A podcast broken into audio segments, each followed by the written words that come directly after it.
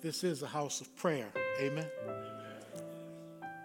I don't know what that burden is, that thing is. We all have them. But some of us might be in a peculiar season right now where it just doesn't seem like this thing is going to be lifted. I don't know. But we're going to do what the song said, which comes from what the Bible says. Take it to the Lord in prayer. So if you would like to pray, you'd like to join me here at the altar, come on now, come on now. Let's pray together. Come on. Bring that thing to Jesus. Come meet me right here. Let's pray. Let's talk to him about it. Sometimes we don't have because we didn't ask. But I'm coming to Jesus in his house. Saying, Lord, would you help me with this? Would you help me with that? Some of us have been waiting on the Lord for a minute. And we've gotten weary.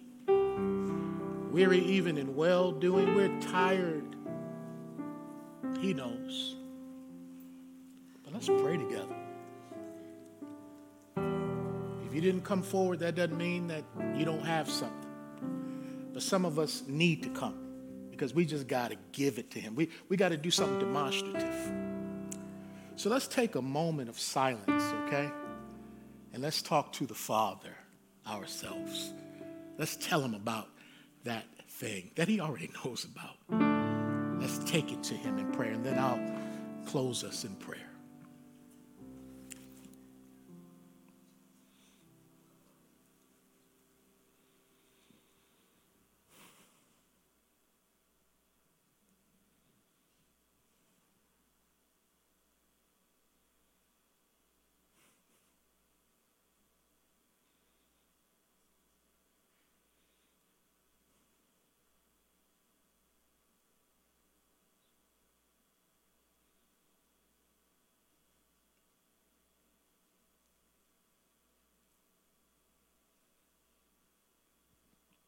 Father God, the song said, Oh, what peace we often forfeit.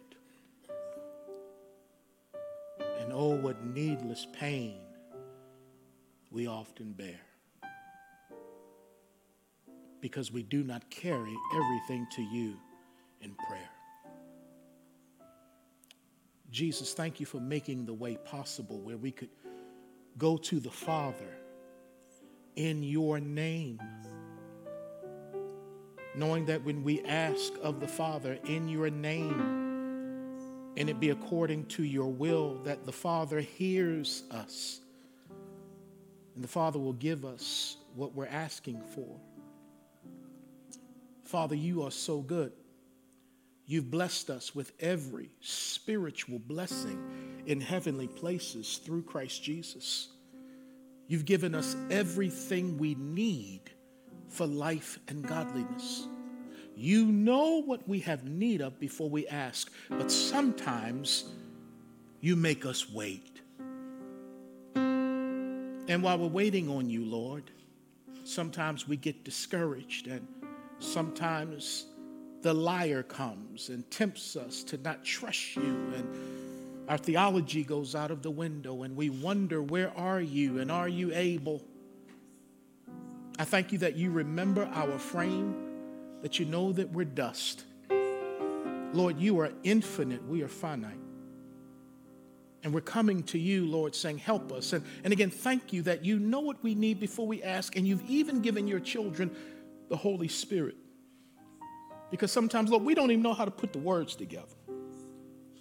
We just know our hearts are heavy. We just know something's going on, and we can just sigh. Or, like the psalmist, sometimes we just say, Oh, God. Oh, Lord. And the Holy Spirit takes those moans, those groans, and He interprets them before your throne, your throne of grace. So, Father, when we say amen to this prayer, we're going to know that we've been in your presence. We're going to know that you've heard us. We're going to know that you're able. We're going to know that you're capable. And even if it doesn't change tonight, we sang that it could late in the midnight hour. You can turn it around. But if it doesn't change tonight, weeping might endure for another night. But joy is coming, it's on the way.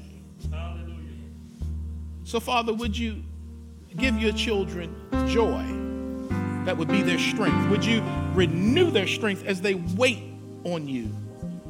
Might they be like the psalmist when David said, I am confident I will see the goodness of the Lord in the land of the living. For that child that has been wayward, we trust you that we're going to see the goodness of the Lord in the land of the living. For these bills that seem to amount to more than what I have in my account, we're going to trust that we're going to see the goodness of the Lord in the land of the living.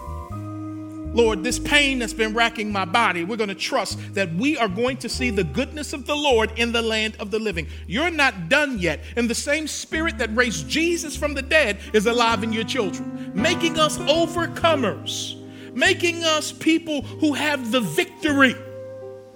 So remind us, oh God, who we're talking to. We're talking to the all wise God, God all by yourself.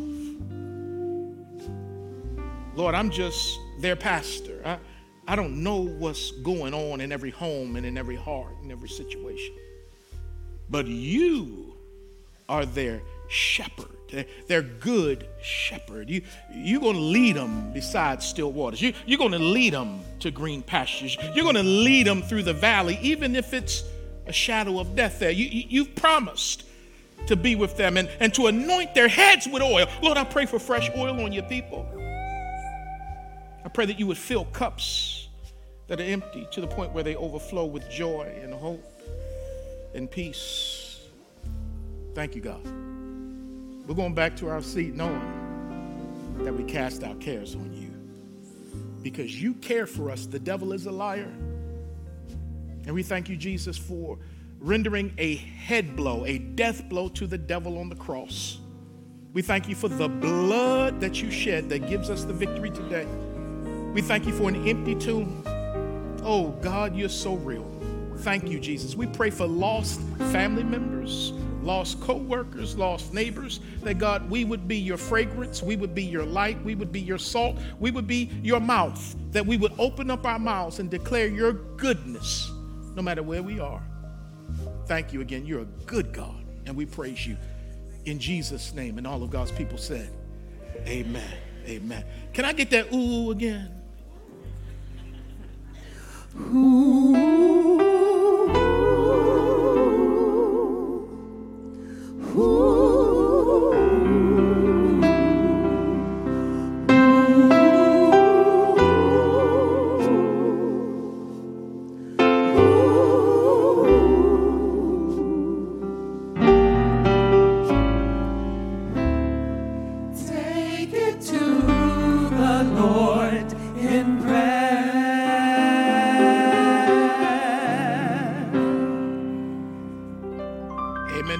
feel better?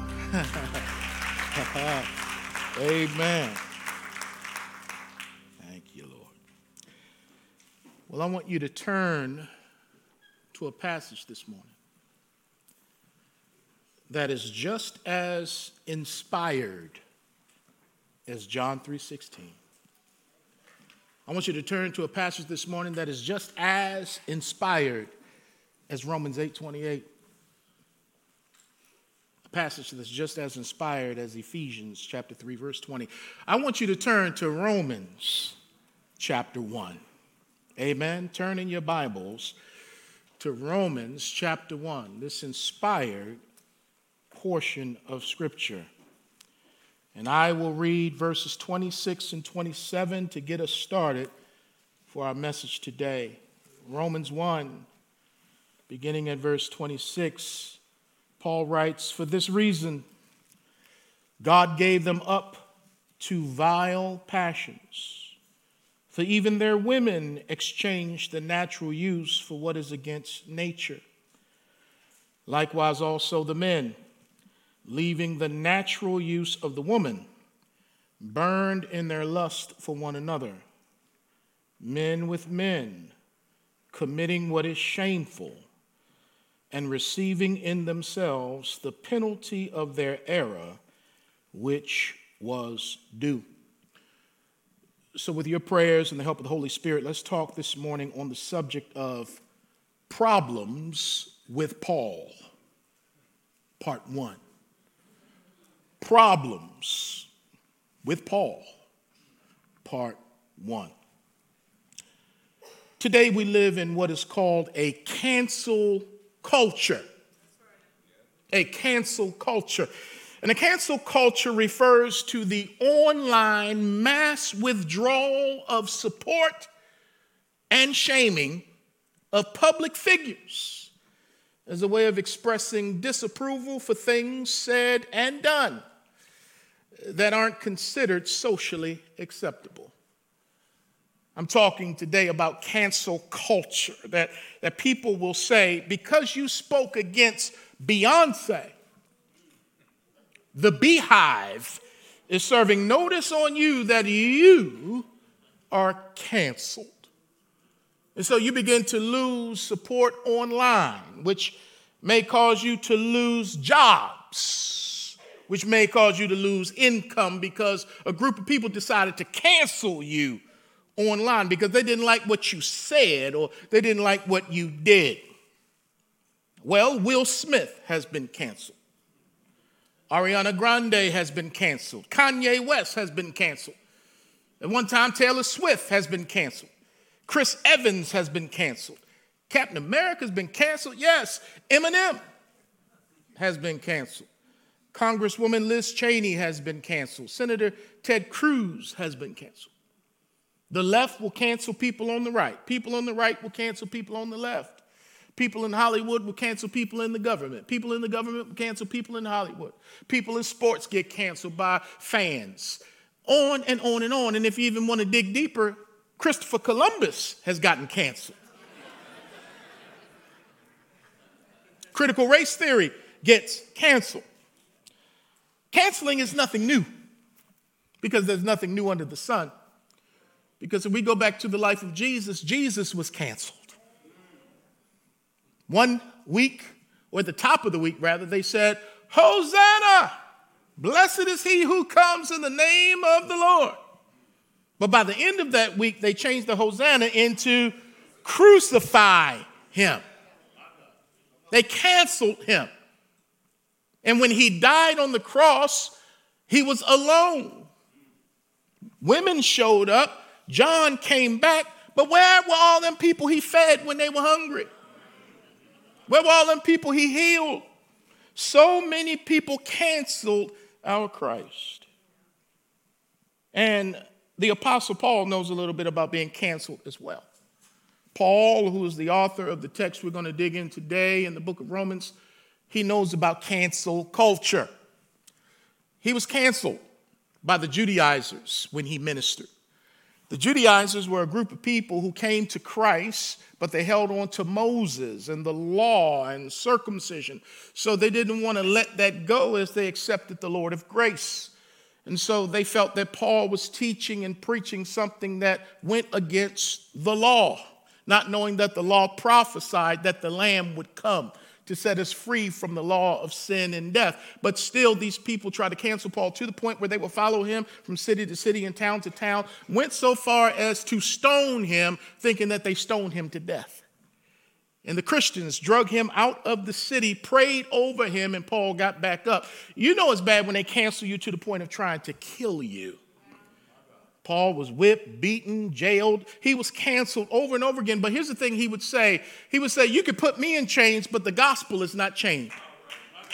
So, so you, you could try to cancel me, but you cannot cancel the gospel of Jesus Christ. And not only did the people in his day, the Judaizers, try to cancel him, but hundreds of years later, the enslaved, believe it or not, my ancestors sought to cancel Paul. Many of them sought to cancel Paul. Pastor Chris, what are you talking about? Well, because of the institution of slavery and how cruel and inhumane it was, and how it was a tool of white supremacy, and how it was a, a, a form of Christianityism, not true Christianity.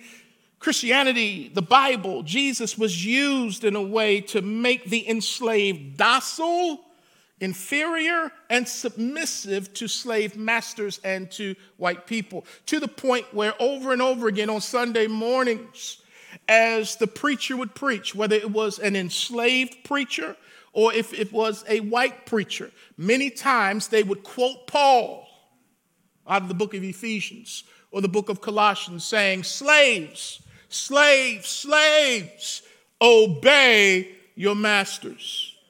And so the enslaved got so tired of hearing this over and over again that they ended up canceling Paul. And there are studies and interviews of people who came out of that era whereby they say that they do not care for Paul. They just want to hear about Jesus. They don't want to hear about Paul because Paul was misused. And so there are many who cancel him. You may even run across some preachers who don't preach Paul because of that. And they'll kind of talk about, I'm only going to preach Jesus, I'm only going to preach the Gospels. What they fail to see is that the Gospels and the epistles are both the Word of God. All scripture is given by inspiration of God and is profitable for what we're doing right now doctrine, for reproof, for what we're doing right now, for rebuke, for correction, and for instruction in righteous living. All of that is in the Word. Whether Paul wrote it under the inspiration of the Spirit or Jesus spoke it because he was the one anointed with the Holy Spirit, the Scriptures come from God. So we don't part and parcel it and say, I don't like this part because I canceled the author. I only like this part because I'm down with Jesus. No, when you heard Paul, you heard Jesus. And so Paul would get canceled by the enslaved, unfortunately. And when we come to our era, Paul has been canceled by the progressives or liberals. And in some instances, he's canceled by conservatives, depending upon when he's talking about justice and things like that. People want to cancel and pick and choose the parts that they don't agree with. But many progressives have problems with Paul because of his statements against homosexuality. There it is, I said it. Progressives or liberals will either ignore Paul's words altogether. In other words, they play hopscotch. They, they, they end at Romans chapter 20, I mean, Acts chapter 28, and hop over to Romans chapter 3. They hopscotch. They don't want to stop at chapter one. They ignore Paul's words altogether, or they say he has been grossly misinterpreted by people like me. I've had people tell me that, you know, when I'm preaching what Paul says on this subject. People say, oh, you, you've misinterpreted Paul. Well, has Paul been grossly misinterpreted, or are we grossly misguided? But before we can talk about how mankind has distorted sex, we must talk about how mankind has attempted to suppress the truth. Mankind has attempted to suppress the truth. Look at Romans chapter 1, verse 18. For the wrath of God is revealed from heaven against all ungodliness and unrighteousness of men who suppress the truth in unrighteousness. So there it is, right there. So Paul, who is making a case in the book of Romans, he's talking about the righteousness of God. That, that's really the theme of Romans. This book that has been called the Constitution of Scripture. Because in it, we see what the gospel is from a legal standpoint. You know, Paul sat at the feet of Gamaliel, who was a lawyer. So Paul sometimes would craft his letters like good legal arguments. So he, he's going to start off as he's talking about the righteousness of God, which comes through the gospel. He's going to say, man, uh, in order to talk about the righteousness of God, I got to talk about the unrighteousness of man so that people can understand the lengths and the depths that God went through in order to save us from our sin through his son in the gospel. So he starts off by saying, I got a word for the Gentile world.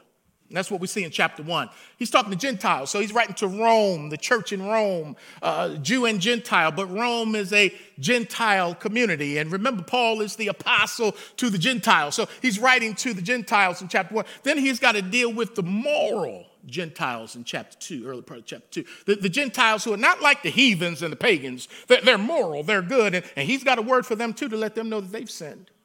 And then in chapter two, he's also going to deal with the Jews who have the law, who have circumcision, and who have Abraham and Moses. But he's got to let the Jews know that you are a sinner as well. You are unrighteous. And he's going to hit chapter 3, verses 9 and 19, and say that the whole world is guilty before God. The pagan, the heathen, the Gentile, the moralist, the Jew. Everyone is guilty before God. All have sinned. But I like how he says in verse 21 of chapter 3 but now, a righteousness from God apart from the law has been made manifest, to which the law and the prophets agree. This righteousness comes by faith in Jesus Christ. So the remedy for unrighteous folk is Jesus. So he's starting off saying, Look, look now, y'all are trying to suppress the truth. So I've got to ask the question what does suppress mean? The word suppress means to hold down. You heathens are trying to hold down the truth. The truth about what? The truth about God. The truth of God. In chapter 1, verse 25, it says that they exchanged the truth of God. So they are suppressing the truth. What truth? The truth of God, the truth about God. They're trying to hold down the truth. Well, according to Romans chapter 1, what is the truth about God? If they're suppressing the truth, what is the truth about God? Well, according to Romans chapter 1, verse 17, God is righteous. They're trying to suppress that. God is wrathful, 118. They're trying to suppress that. God can be known, verse 19, but they're trying to suppress that. Uh, God, He has invisible attributes which are clearly seen, verse 19, but they're trying to suppress that. God has eternal power, but they're trying to suppress that in verse 20. Verse 21, God is to be glorified as God, but the heathen wants to hold that down and suppress that.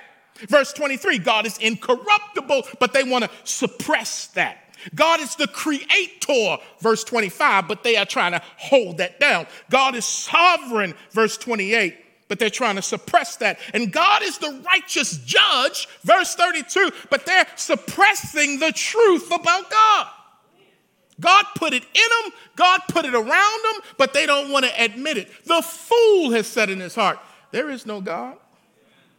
But what may be known of God is manifested in them through a conscience. The Ten Commandments were written on our heart before we ever saw the tablets from Moses. We know what's right, we know what's wrong. Why? Because we were made in the image of God. And even though we're fallen, it's still in our hearts. And it's around us when we look at creation. Beyond an intelligent designer, we know that there is a God, someone greater than us to do all of this, but we're going to suppress it and hold it down. It's like going to the pool. And you're in your pool and you're playing with your friends, and somebody's going to bring out a beach ball. You're putting the beach ball, you're punching it around, all that stuff, but every now and then you try to suppress the beach ball. You try to put it under the water to, to hold it down, but what's going to happen?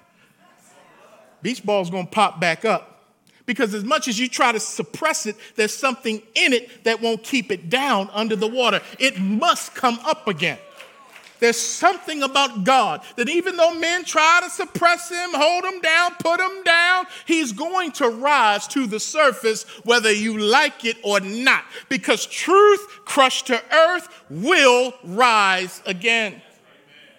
But man is foolish.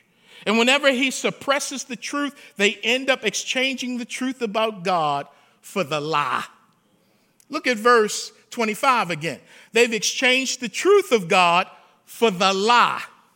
The lie. The truth, the lie. What is the lie? The lie is that man is God. That's the lie.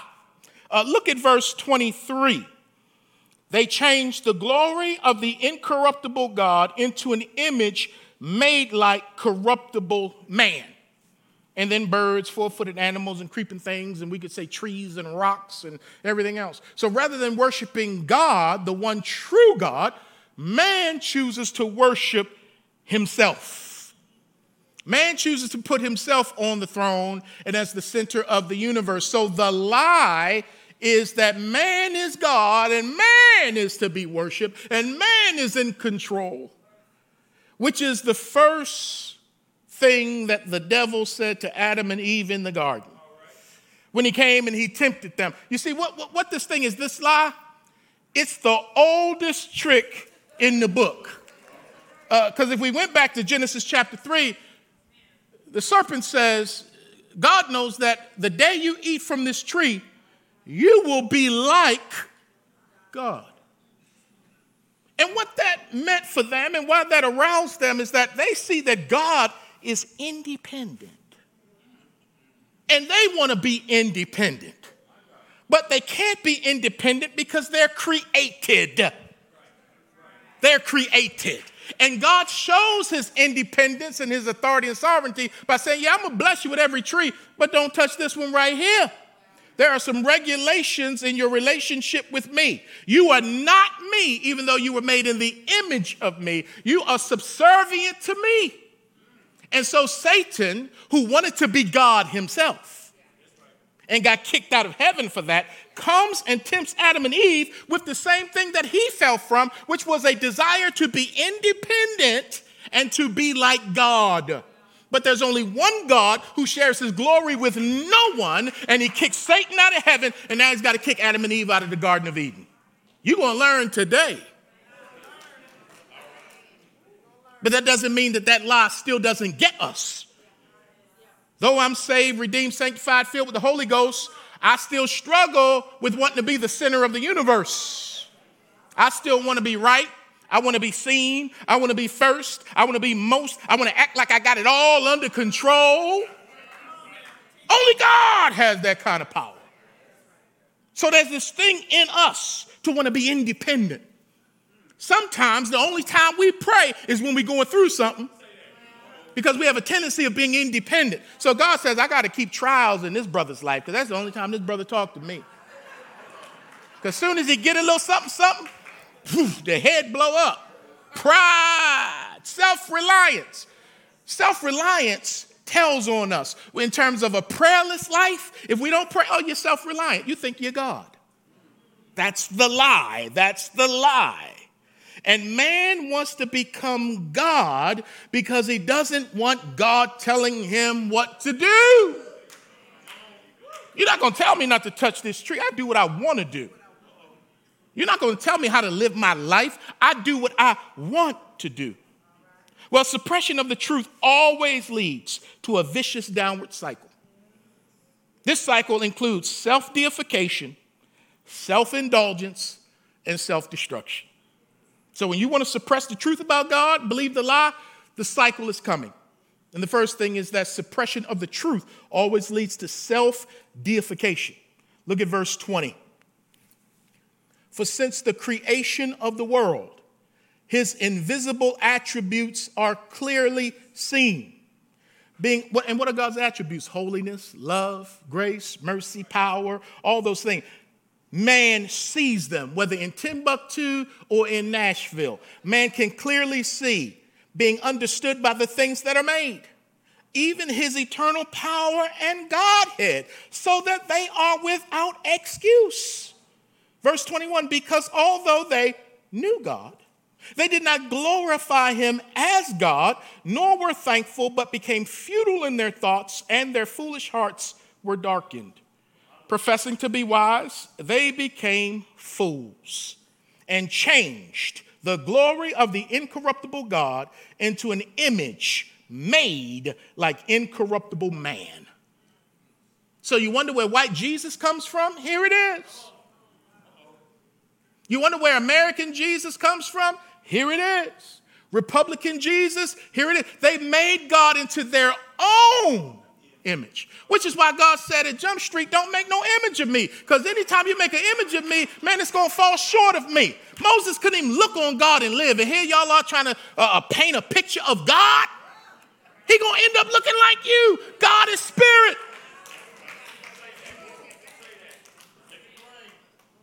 So they're worshiping themselves, saying that they're worshiping God.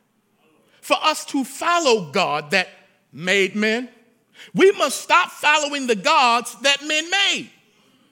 Ah, you missed, I said it too fast. For us to follow the God that made men, we must stop following the gods that men made.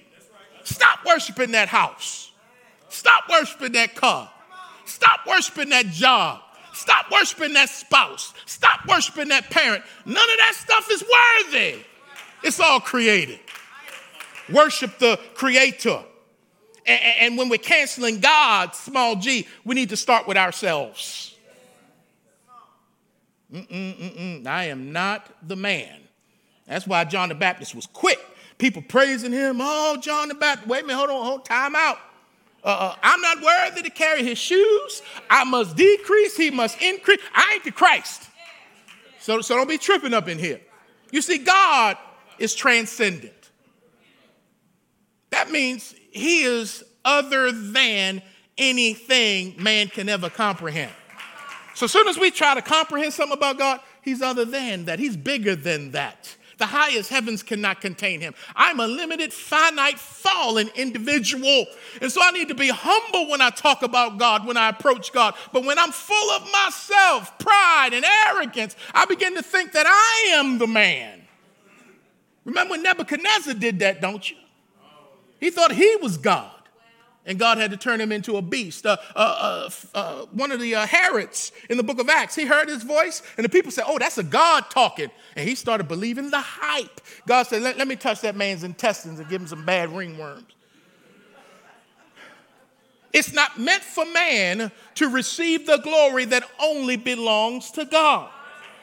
God is transcendent, He's above and beyond anything we could ever comprehend. Watch this. He transcends time. We don't. We had a beginning. God doesn't. Uh, uh, God transcends space. Uh, we don't. We can't. And watch this. God transcends gender. You know, God is spirit. So therefore, God can be a man or a woman. Time out. Hold up. God is spirit, transcendent, other than anything we could ever comprehend. But when he reveals himself to finite man, he always reveals himself in the masculine gender. Now, he's not a man that he should lie. That's what the Bible says. He's not a man. He's not a man. Okay, okay. But, but watch this though. He transcends gender. But don't you think you can transcend gender because God transcends gender? No, when he made us, he made us male and what? You can't transcend that. He does, you can't. Because if you can transcend that one, then go ahead and transcend time. Because if you can transcend gender, go ahead and transcend space. But you can't do that because there's only one God who is transcendent. Oh my, oh my, I'm just talking theology. So they suppressed the truth and it led to self deification. I don't want to hear about God, I want to hear about myself. Secondly, self deification. Where does that lead? It always leads to self indulgence. So now that you're God, you're going to eat, drink, and be merry. You're going to do what you want to do. And it's always a downward, immoral, amoral spiral. You see, when God created us, He made us a little lower than the angels. But once we sinned, we fell but what the world comes along saying is that man started off down here as an amoeba, then became a frog, and then became a monkey, then became a gorilla, and man is still ascending to God status. No, no, no, no. We started up here, then we fell down here. And the God who's the most high came down here to lift us up to there. It ain't about us being the center of the universe that we started small and now we're growing and expanding and we're the greatest thing since sliced water, sliced bread. No, no, no, no, no. We're falling. My God. Verse 24, verse 24, I got to go. The Bible says, therefore, based on the fact that y'all want to deify yourself, therefore, God gave them up to uncleanness in the lust of their hearts. I'm going to talk about what that God also gave them up term means in a minute because it's mentioned three times. He gave, up, he gave them up to uncleanness in the lust of their hearts to dishonor their bodies among themselves, who exchanged the truth of God for the lie and worship and serve the creature rather than the creator who is blessed forever. Amen. For this reason, God gave them up to vile passions. For even their women exchanged the natural use for what is against nature. Likewise, also the men, leaving the natural use of the woman, burn in their lust for one another. Men with men committing what is shameful and receiving in themselves the penalty of their error, which was due. My, my, my. Don't take a, a, a man or a woman with a PhD to understand what Paul is saying right there. It's pretty clear if you look at it. Romans 1 is the clearest statement about homosexuality in the Bible. It's the clearest statement, which is why people want to hop over it or explain it away. Same sex intercourse is one, listen to this, I'm going to help you all out. It's one of the many sins listed in chapter 1. It's not the only sin listed in chapter 1. It's one of the many sins. And, and, and when I read the next portion, you're going to see stuff about backbiters and whisperers, disobedient to parents, being unforgiving. That, that's sin too. So, so, so this ain't the only one. This is clear, but it's not the only sin. But watch this though. This is the only sin that's listed in this catalog of sins that is said to go against nature. The only one that's said to go against nature. Both male homosexual sex and female homosexual sex are deemed as being not natural. They go against nature.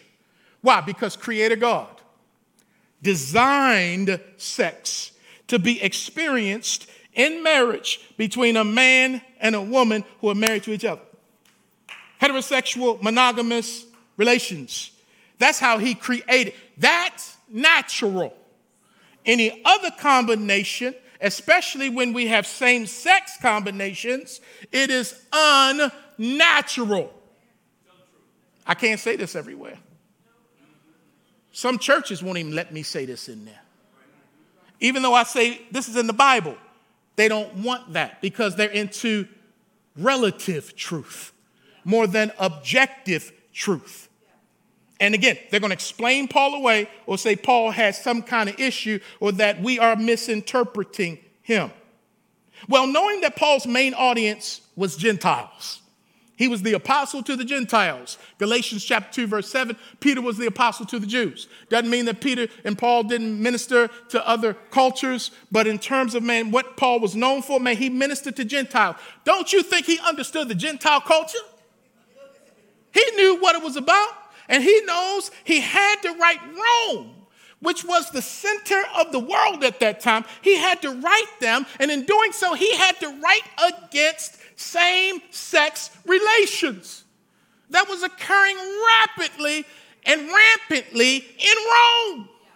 If you read some history books, you will see that Rome did all kinds of lewd and immoral things. So when Paul is writing the church, because the church got birthed there, right in the midst of the darkness, here comes some light. This candlestick called the Church of Rome.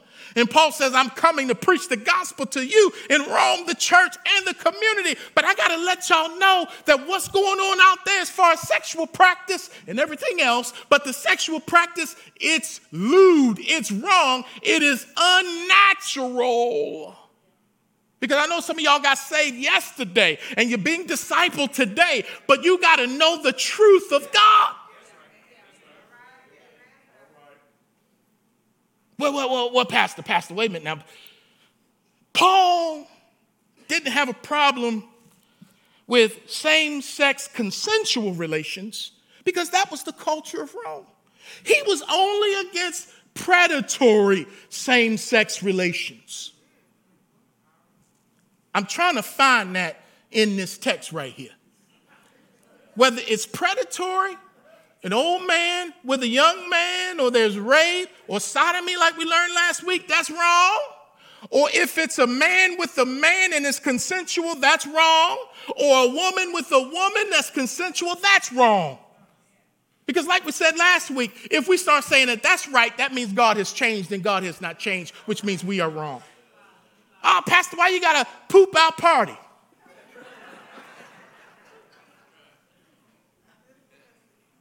I see myself many times as a watchman on the wall, warning, because that's part of prophecy. Prophecy involves warning. And I'm warning folks who are listening online, folks who may be here, man, this is not the will of God. But if you struggle with same sex attraction, because we all have struggles, we all have struggles. But if you struggle, please hear this you're not in sin unless you act on it.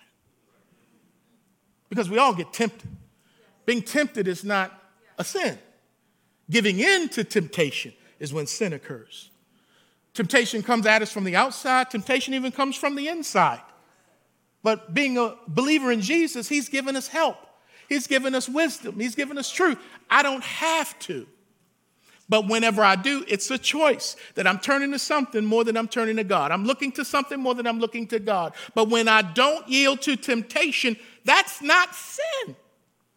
So we all have stuff in us. And some of us have this thing in us where we're attracted to people of the same sex. We want to have relations with people of the same sex. You're in process just like the person who has other desires in himself or herself. But the issue is, are you acting on it? You don't have to act on it. And even if you have failed, there is forgiveness with God. You can't go so low that God can't find you, reach you, pick you up, turn you around, place your feet on solid ground. Because the devil wants you to think, oh, you messed up again. You can't be a Christian. You might as well just give up. Well, the fact that you're convicted means that I must be a Christian. Because I don't enjoy this, even though I keep doing this. You know, the stuff I don't want to do, Paul said I keep doing it. Hey, man, there's a struggle, man. But the Spirit that set me free is the one that's lifting me up, saying, You are better than this. There is a fountain filled with what? Blood. Drawn from Emmanuel's, and sinners plunge beneath the, lose all their guilty what? The blood still works. Oh, I got to go to my third and final point self indulgence. Because self deification always leads to self indulgence. Self indulgence, if you don't cut it, it always leads to self destruction. Verse 28, verse 28, self destruction. And even as they did not like to retain God in their knowledge, God gave them over. So, this is the third time you see God giving them over. What does that mean? Giving over speaks to the fact of God is saying, I'm removing my protective hand on your life. And I'm going to let you get what you want to get. Uh, in other words, you're saying you don't want me. You don't want to do things that I say. Uh, you don't want me involved. So, so okay, I'm going to give you over to that, which means I'm going to lift the hedge, the restraining hand of protection, because the devil would try to, he would kill you if it wasn't for my hand of restraint. Don't get this twisted now. Uh, uh, uh, like the old folks say, He saves us from danger seen and unseen. So, so God said, Okay, I'm gonna give you over to get what you want. Matter of fact, when people go to hell, hell is the answer to the sinner's prayer. God, I don't want you in my life. Okay. I'm gonna give that to you for eternity. So hell the, the, badness of hell is not the flames and the blackness of darkness and the pain and, and the thirst. No, the, the, the, the thing that makes hell hell is that the presence of God will not be there to be enjoyed. That's hell. So if you don't want that on earth, that's okay, fine, because it's just a taste of what you're about to get in eternity. Man, if I was lost, I'd be repenting right now. I'm saved and I'm repenting right now. God ain't nothing to be played with. self destruction.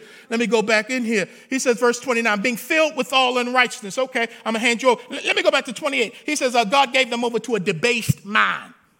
Okay, okay, okay. So, so, so now your mind is debased. Why is your mind debased? Because godlessness leads to madness. You done lost your mind now. You tripping, you bugging, you out the box now. So, because God gave you over to do those things which are not fitting. Verse 29 being filled with all unrighteousness, sexual immorality, wickedness, covetousness, maliciousness, full of envy, murder, strife, deceit, evil mindedness. Uh, somebody said, I- am in the book. I see myself in the book. Uh, violent, proud, boasters, inventors of evil things, disobedient to parents, undiscerning, untrustworthy, unloving, unforgiving, unmerciful, who, knowing the righteous judgment of God, that those who practice such things are deserving of death, not only do the same, but also approve of those who practice them. In other words, you know the whipping is coming, but you don't care. And you're going to approve of things that people are doing that is calling for the wrath of God as well. You're approving of it because your mind is gone. Your mind, a debased mind. Once we turn from Orthodox Christianity and orthopraxy, it won't be long before we turn from the Christian faith. Because with that debased mind that you thought was smarter than God, professing to be wise, you are a fool. You don't need God. At least you don't think you do. You don't need the one true and living God and his son, Jesus Christ. And so now you're either going to turn to yourself, turn to another God that is made up by man or created by God, or you're going to turn to a version of Christianity that ain't Christianity a version of Christianity that's going to let you have your sin and enjoy it. So you reconstructing.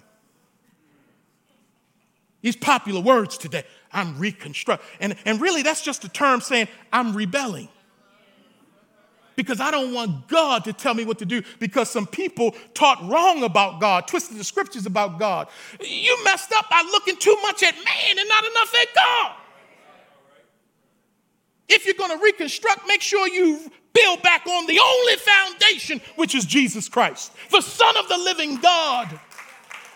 And don't you create Jesus after your own image and think that Jesus is okay with homosexuality because he didn't preach about it. Well, he didn't preach about rape or incest either.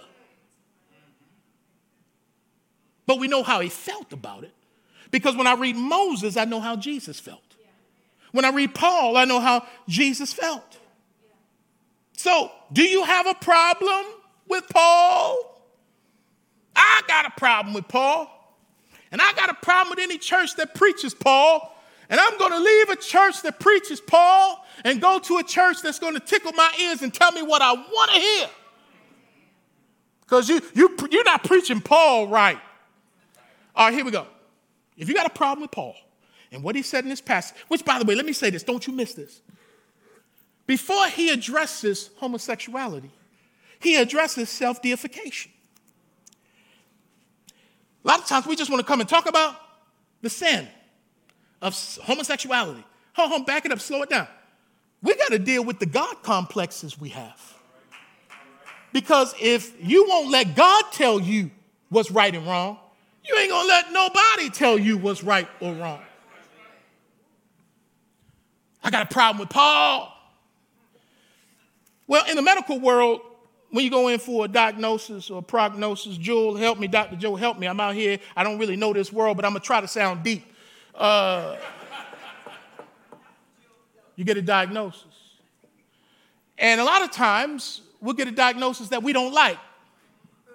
Mm, I, I, I, don't, I don't like that. So, a lot of times, what we do because we live in America, we go and get a second get a second opinion because I want to find a doctor that's going to tell me what I want to hear. Might not be what I need to hear, but I'm going to try to find me a doctor tell me what I want to hear. That I don't have the C word or that I don't need surgery. let me find somebody tell me what I want to hear. So you go and get a second opinion. So I want to tell you if you got a problem with Paul, get a second opinion. Get one. But watch this though. If you're a Christian, you got to stay in the network though. Uh, uh, uh, you, you got to stay in the network.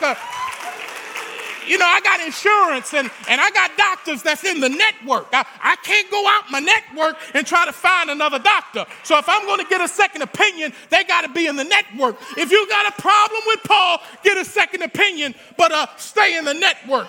Uh, go talk to Dr. Moses. Moses got a word for you. Uh, uh, he, he's in the network. Uh, go talk to Dr. Peter. He's spoken about this. He's in the network. And if you really have a problem, go see Jesus' brother Jude because he talks about this and he's in the network. He's in the Bible. Get a second opinion from the Word of God about what God is saying on this subject and adjust your life accordingly. Let's stand for prayer. Don't let my passion cause you to turn me off. Don't let my directness cause you to turn me off. Above all, don't let Paul's directness and passion turn you off. Because if you turn from Paul, you're turning from the one who sent Paul. That's God. These are God's words. And in society, society lies.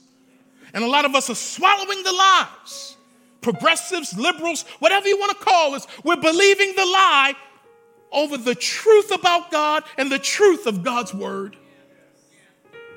But as for me and this house, but as for me and this house, we're going to serve the Lord. Father God, we stand in a world